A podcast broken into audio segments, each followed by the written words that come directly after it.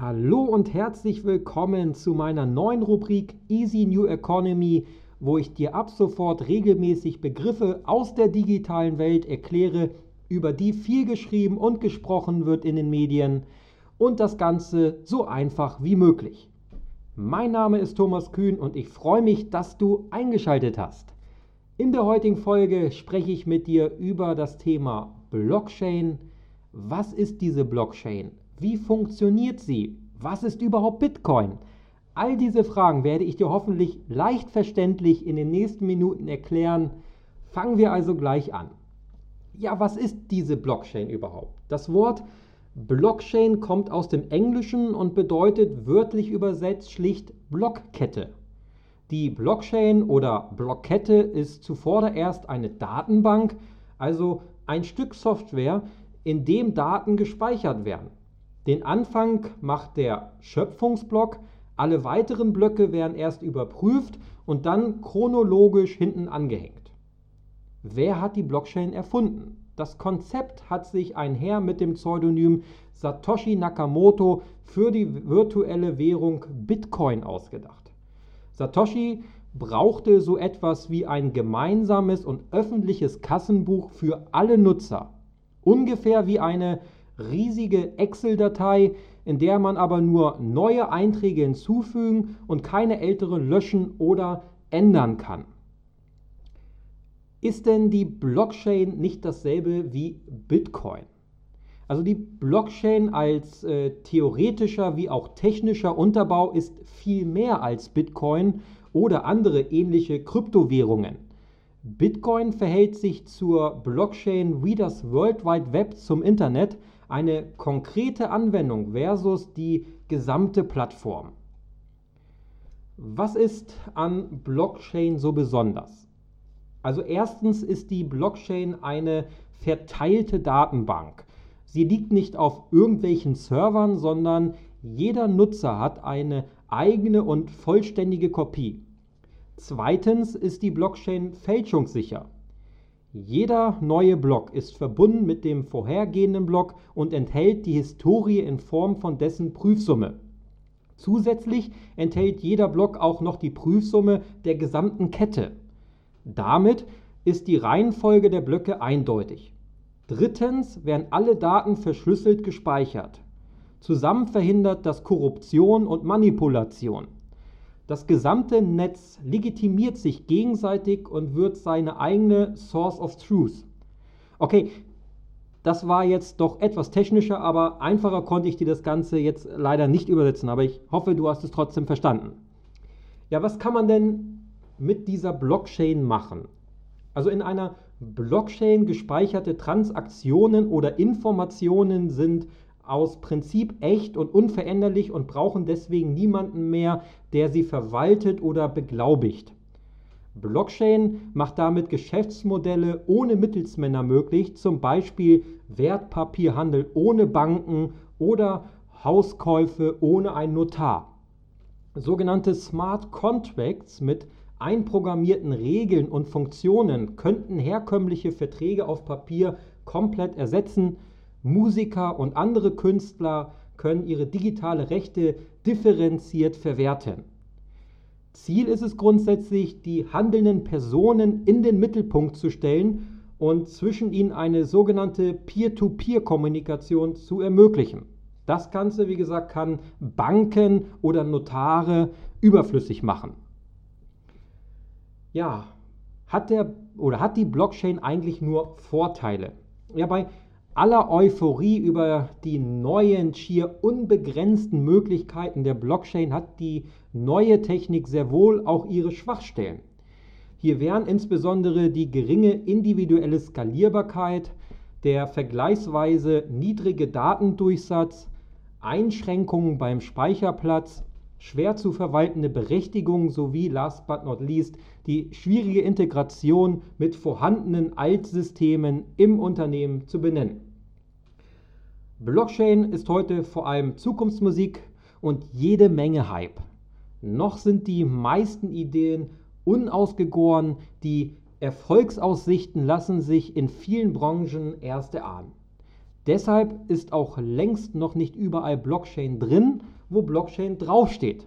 Bei vielen ähm, aktuellen Projekten handelt es sich nach Einschätzung von Analysten eher um Blockchain-Washing, ähnlich dem Versuch in den frühen 2010er Jahren Legacy IT, also Private Cloud zu verkaufen oder um Blockchain-Tourismus, sprich kleine Proof of Concepts abseits der Kernsysteme.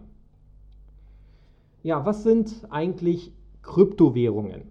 Insgesamt existieren derzeit etwa 1600 Kryptowährungen, also digitale Währungen, die durch Kryptographie abgesichert sind.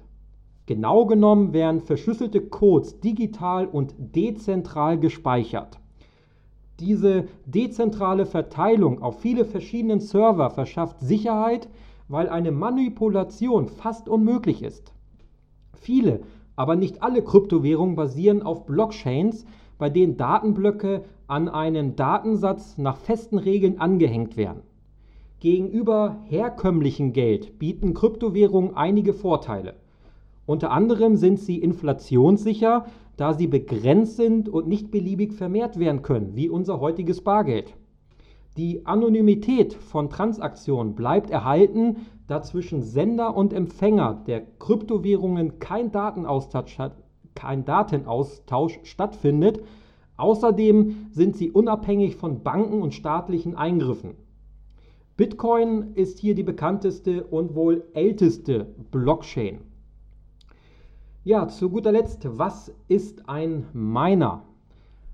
Also einige der Knoten, die sogenannten Miner, sammeln und bündeln Transaktionen. Bis vor einiger Zeit war das eigentlich jedem PC-Besitzer möglich. Mittlerweile ist der Rechenaufwand derart hoch, dass er normale PC-Kapazitäten übersteigt. Miner packen mehrere Transaktionen in eine in ihrer Größe vom Design der Blockchain abhängigen Box. Im Prinzip lösen Miner kryptografische Puzzle, um damit Transaktionen in einem Blockchain-System zu verarbeiten, die dann zu Blöcken zusammengefasst werden. Der Miner, der das Puzzle gelöst hat, darf den Block in das Netzwerk einpflegen und erhält dafür seinen sogenannten Lohn, also Bitcoins. Für ihre Leistung erhalten Miner damit halt diese Bitcoins, den sogenannten Block Reward. Ja, kommen wir nochmal zu zwei Kryptowährungen oder den bekanntesten Kryptowährungen. Was ist denn ein Bitcoin? Denn der Bitcoin ist die bekannteste digitale, dezentrale Währung, die durch kryptografische Verfahren erschaffen wird. In einer Blockchain werden Transaktionen dezentral gespeichert, wodurch Bitcoins anders als andere echte Währungen Manipulationssicherheit, wie schon gesagt, und eine ständige Erreichbarkeit gewährleisten. Der Unterschied zum herkömmlichen Bankverkehr wird keine zentrale Abwicklungsstelle dadurch mehr benötigt. Der Umrechnungskurs von Bitcoins in andere Zahlungsmittel, also dem sogenannten Fiat-Geld, also zum Beispiel dem Euro, das bestimmt nur das Angebot und die Nachfrage. Komme ich nochmal zum, oder zur zweiten größten Kryptowährung, das ist Ethereum. Ähm, denn Ethereum ist ein weiteres auf einer dezentralen Blockkette aufbauendes System, das zur besonders leichten Ausführung von sogenannten Smart Contracts dient, also geschäftlichen Vereinbarungen, die automatisch abgewickelt werden. So könnte zum Beispiel ein Container automatisch die Bezahlung seiner Fracht veranlassen, sobald er sein Ziel erreicht hat. Als Zahlungsmittel wird hierbei die Währung Ether verwendet. Ja, wenn du jetzt sagst, hey, das Thema ist echt spannend, ich möchte echt mehr darüber erfahren, dann kann ich dir nur empfehlen, ähm, geh auf meinen Blog, also www.neweconomy-blog.de und klicke dort auf meinen Easy News Economy Beitrag.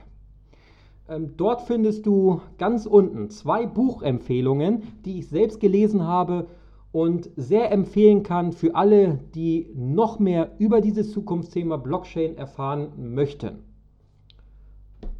Ja, und zu guter Letzt, ich hoffe, das war alles easy erklärt, dass du das Thema Blockchain etwas verstanden hast.